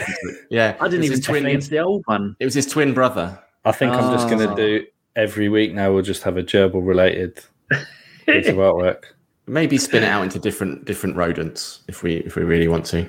Um, but yeah, I mean, I do a lot of football stuff. That's what I like doing. But in between that, I do boring other things as well. I'm actually doing at the moment, I'm working on a job for West Ham. So I'm doing a program cover for West Ham. So But it's the, not. the the reason why he has the Ian Wright signed print is because he did he did some work for Ian Wright and Oh. helped produce some merchandise for him. I did, yeah. I got. I did a. Uh, we we released a print together that he sold uh, and gave all the profits to charity. So, but I got to sit with him and sign them all, and it was Tell the story of tell the story of what, what when you met him, what you said and did. Did you cry? What did I do? I can't remember. You'll have to tell it. You hugged you hugged him, I did hug him a lot. told yeah. him that you loved him, Oh yeah. and then you asked him if you could hug him again. Oh yeah. Yeah, I do. I bet he that now. smelt wonderful, didn't he? He smelled incredible, and he was Yep. just the nicest man in the world. And he did let me hug him far too often and too hard. Yeah. I mean, we didn't. I don't think we necessarily asked explicitly, but Alex and I were were angling so hard to be somehow part of that whole thing, weren't we? Somehow Yeah. get invited along to one of the events, but Yeah, I mean. I'm still hoping we'll do more stuff in the future, and he'll become a really good mate. But even if it's just remains that one, one meeting, that's good enough for me.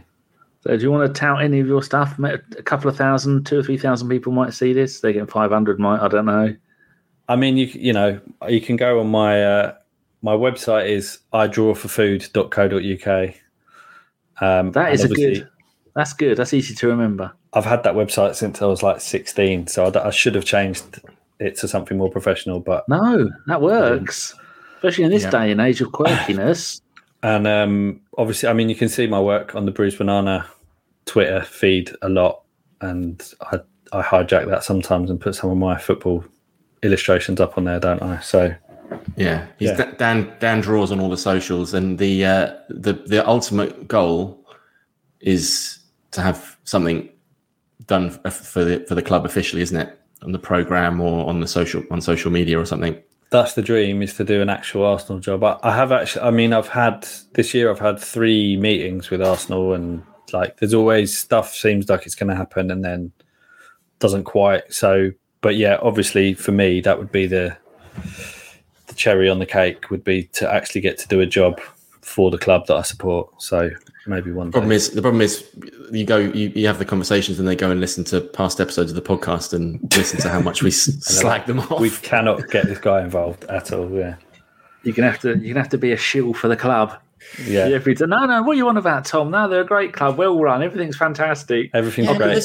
Go and buy some of the new to- shirts. There's nothing to worry about with this Visit Rwanda sponsorship and this this socios thing that they're bringing on board with these fan tokens. It's a superb idea. It's a great way to get involved with the club. Granit Xhaka couldn't. I couldn't pick a better Granit captain. Xhaka, that's a fantastic contract. Should have given him longer. Uh, oh dear. Right.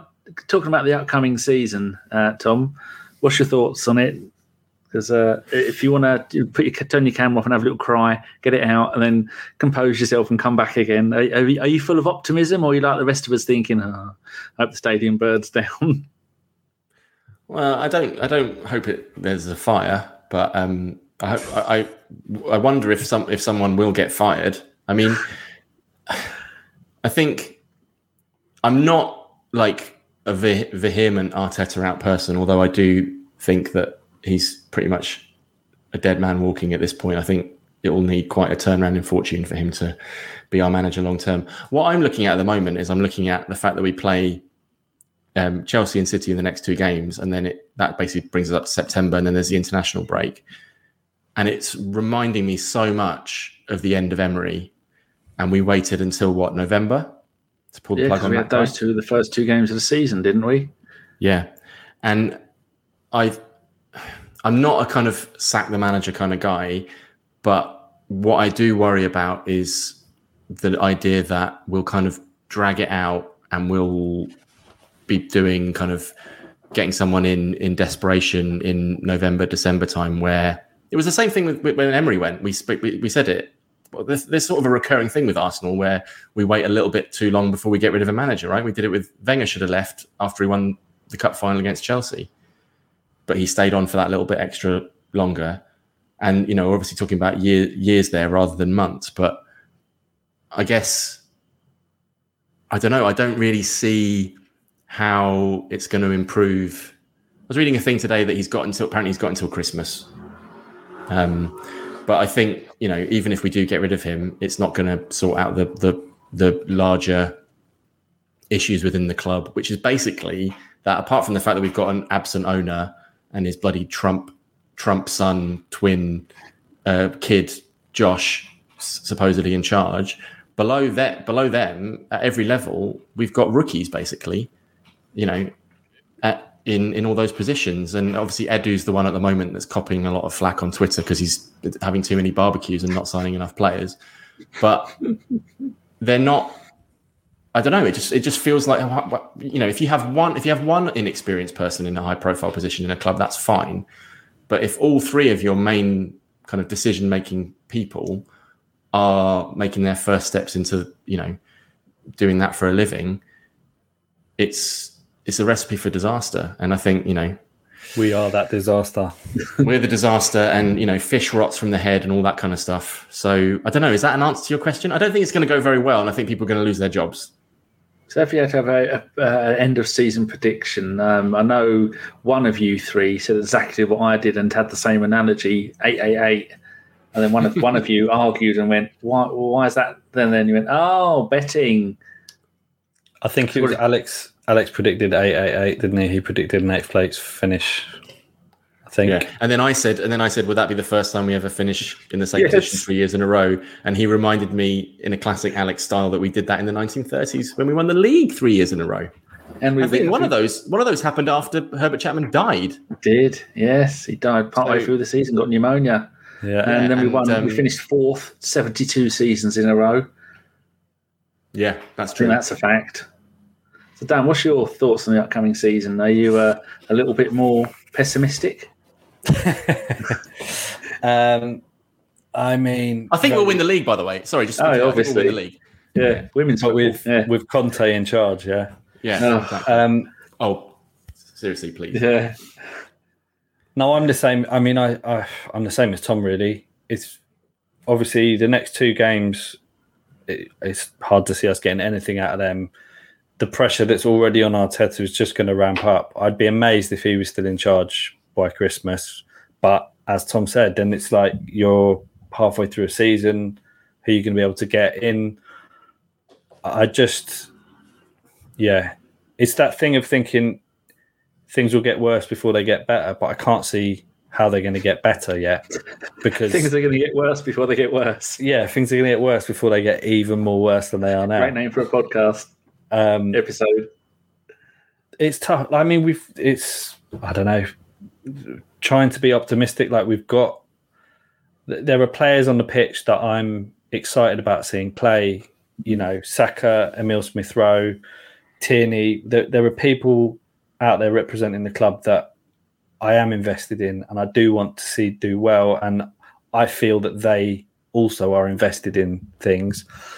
But there's also Granit Xhaka on on a brand new contract, and you know, and Willian's still at the club. And do you think maybe the Xhaka thing was because a lot of clubs, when a player wants to go, they give him a new contract, include a clause in the contract where they can't go for any less amount of money? Or was that too too logical for Arsenal to do with Xhaka? Because it seems it's smart. a two year contract. I mean, his contract ended at the end of next season, and now it's going to end at the end of 25. So, what's the logic in that? But I don't know because I think I said it on our last episode. Like he will never be worth more than he is right now. Like off the back of the good Euros and the age, you know, but the what, age what, he is. Hang on, what is what is he worth right now? Because whatever it was, Roma weren't willing to spend it, but they did. They did. They were more than willing to spend it on Tammy Abraham. It's not like he had like an you know an army of suitors lining up. But that's what like we should have just taken. What I mean, what were Roma offering? And what did we want? I think someone made a good point. It's not just how much they are offering; it's how much we save on wages as well. Yeah, which is more but millions. yeah, but and know, you're, you're... and then beyond that, the sort of the message that sends to us, and that to see our club do that fucking flip flop again, where two weeks ago he was as good as gone, as good as sold to Roma, as far as we were aware, really. And then first game of the season, he's the captain and then he signs a new contract a few days later. Like it fucks with your head, doesn't it? As a, as a fan, like the captain bit does. Yeah, it really That's does. Mental. Why like, just make Tierney the captain? I don't know. Yeah. Just give Tierney the armband, and and you know, I mean, or you're going anyone else, because no one else on that pitch had s- s- sworn at the fans and thrown their shirt and sulked. You know, like he should literally be bottom of the list. Yeah, does make you like if you if you could ask Arteta a question, I'd like to ask him why why would you pick up him and why would you keep? It's like this Scottish bloke on Tifo who was saying it's the Arsenal um, donut of shame. Up up the right, up the left, cross it, no one gets it. Over to the right, back around through midfield, up at the left, and the over and over the donut of shame. Another great um, title for a podcast. And you'd like to ask him, at what point are you going to stop banging your head against the wall and stop crossing when there's nobody there? It's not like Giroud's there.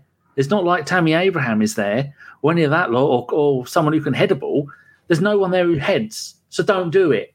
And he just keeps doing it over. I mean, if, if you, Tom, if you could ask um, Wenger, if you could ask Arteta a single question that he had to answer honestly, we had truth serum in him, what would you ask him?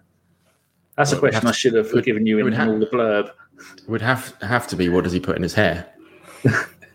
Puts his hair in the washing machine, I think, is what he does. Uh, I don't know. I, uh, that's the thing. I'm not really that. It's funny. Uh, in the past, I've sort of gone in for tactics type stuff, and I probably would with other teams. But I just, I just don't really care. I just want us to just play nice football and pass the ball around. I'll just probably just ask him why why aren't we playing nice football?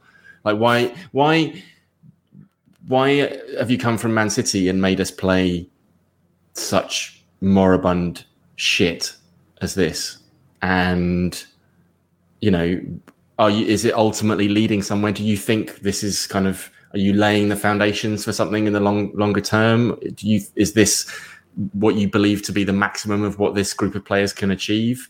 Um, I mean, the, the kind of flip side to that is a lot of people have been saying on Twitter recently that like he's, you know, there's a lot of those sort of charts that show the way that we're playing, and it's very similar to the way that Man City played against Tottenham. And obviously, you know, on both occasions, neither team scored, but you obviously feel like for City in the next game that will probably come really come good, and they'll probably you know do quite well. Whereas in our next game, that isn't going to be the case. Um, is it? Is it? Does he maybe think that you know the players aren't good enough for what he's for what he's the system that he's trying to play him? That wasn't a very straightforward, simple answer. Was it? I just asked think- him why, just why thinks- over and over again. If he thinks the players aren't good enough, you, like why play that system? You know, play play to the players' strengths. The players that you've got set up to play to those strengths. It was like Danny was saying, why are you setting up to cross the ball into the box over and over again if you haven't got the player that you need on the end of it? It's just it's ridiculous.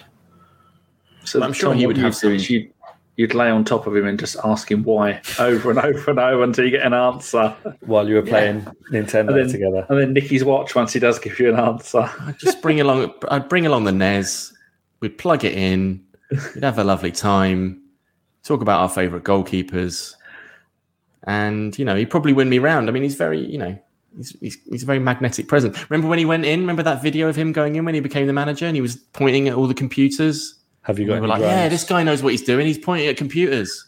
He's going do to you be not great. think do you not think that that has worn thin somewhat though his and i completely agree with you like when he came in and he's he's very charismatic and intelligent and can be very charming but i feel like he seems increasingly more spiky in his interviews and Non, he Increased. doesn't answer. yeah and, and much more reluctant to actually tell you anything useful which that doesn't help us does it when you you know you just think fuck him basically I think that, that, that I think I have sympathy for him because I think there there's just so much wrong i- i- in the club to sort out, and I think it's just you know I, I don't have him. It's the it's kind of the same with Emery. Really, it's like that. You know, I mean, Emery had it even harder because you know people were very unkind to him with his his English, and he was kind of coming into the league completely cold without any of the experience. Arteta obviously knows the league, he knows the club, all this kind of stuff. I just think, you know, I don't really think ill of him. I just think it's a rookie manager with, you know, a rookie director of football and a rookie whatever Vinai is above him and a dysfunctional owner. he's and a team that a team that wasn't very good to begin with. Like he Yeah, and a lot- inherited a team that was in trouble. You know, Yeah, a team that's on the slide with poor with poor players in a lot of key positions and a lot of dead wood, which no one wants to buy. And so this is why someone like, you know, Conte or the boy that we wanted all along. So it's certainly me and Alex. I don't know if Dan was on board. Benitez. Why? Did, yeah, just get Rafa in. Someone that actually has experience and knows what they're doing and can deal with the. You know, if I mean, God, Rafa Benitez got a tune out of Newcastle with their owner. You know. Danny, who would you, if you could wave a magic wand and swap, get rid of Arteta and bring someone in? Who do you reckon would fix it? Uh, I don't think you, as an Inter fan, I don't think you can go far wrong with. There's no point me saying get Pep in or or get Klopp in. I mean, ideally would have been Klopp as a, a Dortmund fan. When I support Arsenal, I follow a lot of others. As a Dortmund fan, I love the way he does it, but he he'll break every player in your squad physically and mentally to win stuff, and then if they'll get rid of them, and then they never really got replaced properly again. But Conte has done it at Chelsea. He's done it at Juventus, and he did it Inter Milan. Now that's a bloke. Some people complain that he may not play the world's greatest football, but it don't matter. We're playing shit football, and we're shit. At least he may play not play great football, but you're going to win stuff. The moment he walks in there, he's going to have everybody's respect, and I guarantee you that Aubameyang under Con- if Conte was in charge for now, Aubameyang would be back scoring goals because Aubameyang is a world class star player, and he's had some baldy with a wig on come in and go, no, no, no, I'm in charge, and you do you do as I say, and Aubameyang's gone, fuck you. I do what I want. I'm Aubameyang, and that's I reckon that's the problem with Aubameyang. And there's no problem with Lacazette. Lacazette's a decent player, but you it's like playing Aubameyang on the wide left. It's same thing as crossing from all the time when you've got no one in the middle. Arteta has no fucking idea. And we've seen the same from Pep. Pep has now lost the last three games as manager of Man City 1 0 because he doesn't want, he hasn't got a striker. Because they're trying to reinvent tactics the whole time. They probably, after every weekend of football, they probably get on Zoom to each other and they're going, Oh, look how good I am. I now play rush goalkeeper left back. Oh, I've reinvented football this way. No, fucking stop it. We imagine Wenger with all the players we've got now, and now we've added Ode- Odegaard to that. We have got fantastic players in almost every position, apart from probably right back. And any decent manager should be able to make them play decent football. And with no European football, we've got one job. It's like that those that, those uh, memes that you get. You only had one job as a toilet seats put on upside down. That's Arteta, and he's. I don't. I didn't want him to be manager in the first place. He fluked the FA Cup. He's, and he's never going to do it again. And until we get rid of him, but like you were saying, Tom, we've got a dysfunctional owner, and I love the word moribund, close to death. Well, I love that. um, you know, Con- Con- Conte coming in, I think, would be one of those moments. and I think he'd take it. you know, it's it'd be interesting that it would be, you know, a former Inter manager. It would be it would be a moment like Bergkamp, where you would feel like, right, this is actually a serious appointment that a serious football club makes, not a kind of, you know, half-assed. That, and that's the Hoping for thing. I best just, kind of thing. Yeah. yeah, I just think I just think that would just that's just a serious football manager who knows what he's doing, gonna get results, gonna get you Europa League football once again. The promised land. Please. Because Liverpool ain't got much longer, have they, Dan? Um, Klopp's doing what he usually does. All those players are fucked, and Yeah. then they're not spending big. They bought one player from from uh, RB Leipzig, and uh, they, they've already got a, an injury to. And is it Robertson? Andy Robertson? Andy He's- he's had- yeah. a, a bit already now, isn't he? Yeah. He's, he's had an injury. They've not they've not bought Salah has, has lost it a bit of And I pace. mean, Firmino and Mane, uh, you know, they had difficult seasons last season, and then you know they're a year older they're now. not getting Like, better. No, they're not going to get any better, and it is. It's odd how little they bring in new players, isn't it? But like you said, that's Klopp's. That's what he does. That and caffeine pills. works them to death. Yeah, caffeine pills. Yeah. Mm, lovely caffeine.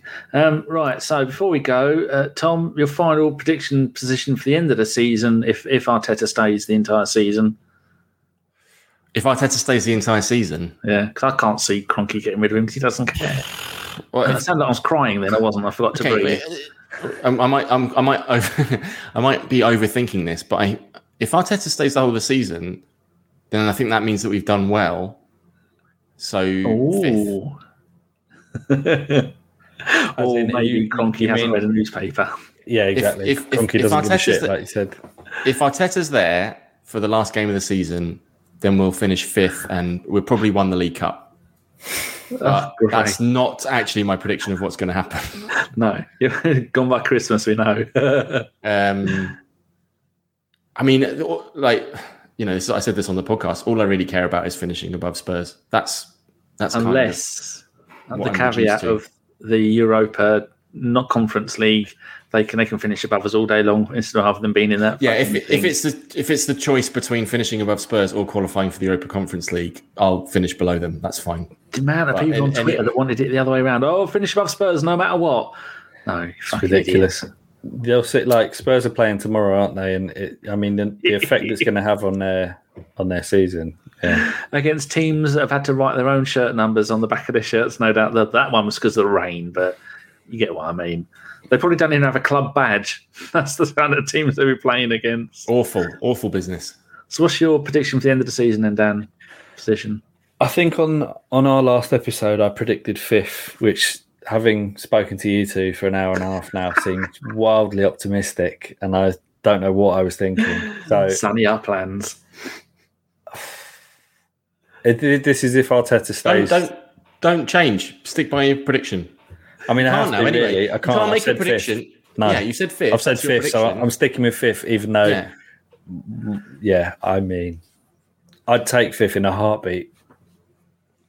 Oh, dear. What, what have we been reduced to? Yeah. Um, the, the fourth was the glory days. They're going. I think if we get the eighth three times in a row, eighth is officially ours. I think that's how it works with most trophies. You win it three times in a row, and it's yours. So We'll get, we've got get the fourth, and we've got the eighth.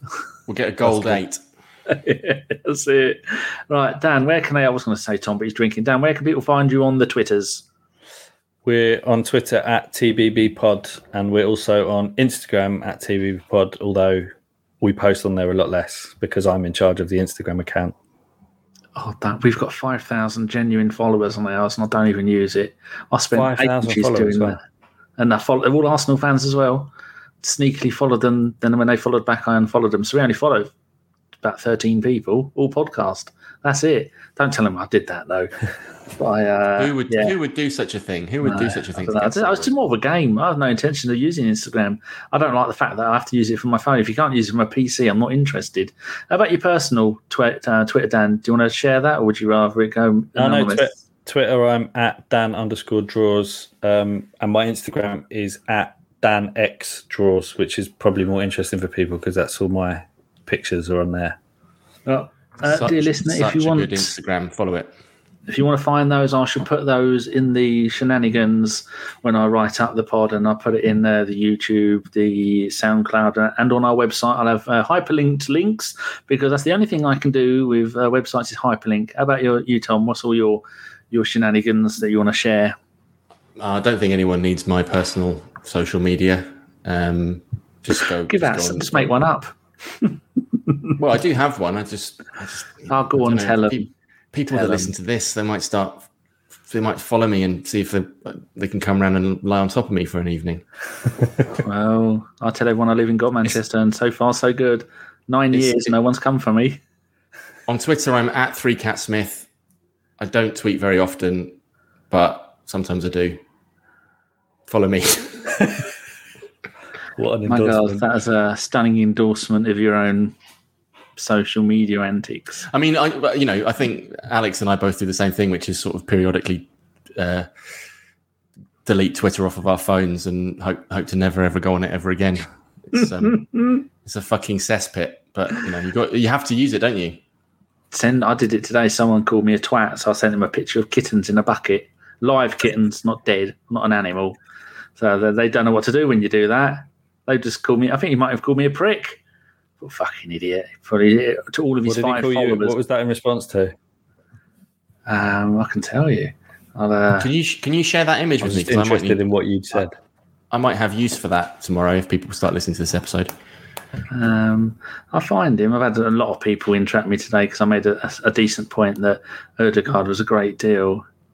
Oh, here we go. It said, uh, if I go to, I'm going to close this other one because otherwise I'll bring up the wrong one. Then I can go down to share, share screen. Don't worry about it, people. There's nothing dodgy going on. And then here, and then I can fat shame the twat. so there you go. It was, uh, I don't know his name. He said, uh, You're the only twat. what what what what taff what the actual fuck? You know nothing about Mad oh, I said Maddison was a twat was a dickhead. He's superior, superior player. So there you go. There is uh, six kittens in multicolored cups. And if I click on here um, you might be able to see my oh there you go. I put James Maddison, 25 in November bit of a twat Leicester seems to want him out uh, for an alleged 75 million and 200k a week. Ødegaard, 23 in December, amazing talent, slotted in right away last season, and at 22 was made captain of Norway and only 30 million and was on between 80 and 100 grand a week at Real. I mean, what's wrong with that? 137 other people liked it, and this dickhead with his uh, five followers, angry. He's yeah. owned me. He's Irish. Probably related to me on my mum's side hates me. Right, there you go. And then I do stop. And there you go. the wonders go. of StreamYard. Won't be able to do that for much more longer because we're not fucking paying for it again. So very much, very much an example of the delights of Twitter there. It is. Good job I didn't have any uh, dodgy browsers opened, but you can do it for any browser that you want because I use five browsers at once because I'm I'm that kind of person. Um, right, tell us a little bit about your podcast, Tom, and where they can find it. Uh, so the podcast is called the Bruised Banana and Arsenal Podcast. That's the official title. Uh, you can find us on all the places where you get podcasts: Apple Ooh. Podcasts, Spotify, um, Acast. Acast is another one. My personal favorite. Um, yeah, um, we're available there, and we will be releasing episodes periodically uh, this season when we can, covering uh, the club.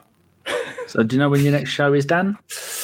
Yeah, we recorded. We're going to record after the City game because we figured it's going to be too miserable doing them after every game. These first three, so we're going to do one big miserable three game lump after the City game. I think is the plan. Zero goals, zero points. Yeah, zero that's Gonna be, that's going to be the that's going to be the title of the episode. Um, oh dear. Well, we will have we will have some anagrams on that episode, especially for Ramsdale. Uh, and do you take listeners' anagrams? Without yeah. The, um... we, no, no, we, we take. Don't. Well, we, we might not officially inaugurate them into the. Uh, I don't think Alex would, Alex's anagram Alex, alley, but I think Alex would feel weird about that. I think he wants to have sole ownership of the anagrams. You can submit oh, them if you want, but I want to hear. I want to hear listeners' anagrams for sure. Yeah. Oh dear bit of uh, cause a bit of controversy. Descent, descent, descent. It's all right. We'll sort it out after. We'll sort it out after the record. I'll, I'll, I'll whip him into shape. Excellent. Right. Um, I'm like Conte. I'm like Conte coming into the uh, podcast. You know, no, there's no, there's no mucking around with me. Oh, that would be good. Conte coming in. It'll annoy people, but it, will work. That's the main thing. Um, I think that's everything covered, gentlemen. So, Tom, thank you very much for joining us this afternoon. Oh, if anyone's wondering, it's Wednesday at 9:56 p.m. The Ødegaard Day, as it shall now forth, no, fourth, fourth from from now on be known. Fourth, hence, fourth, whence, henceforth.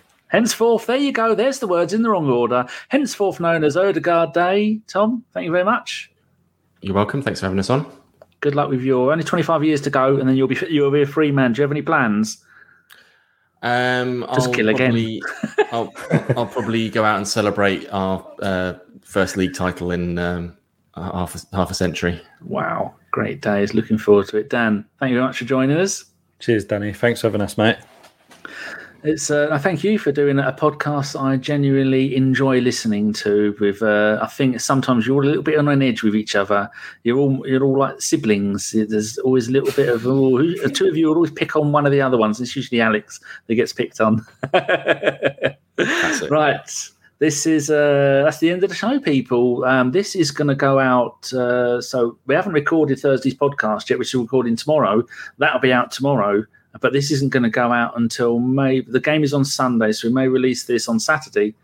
So this is actually, I'm telling you what's going to happen when you've already heard it. So I'm going to shut up and not bother telling you, you freeloading scumbags. Right, uh, this has been a Bergkamp Wonderland. Thank you very much for listening, and up your bum. Right, don't say anything. I'm in the show by clicking in broadcast. As soon as I scored that goal, I was fucking livid. Splendid business. Get down, dog.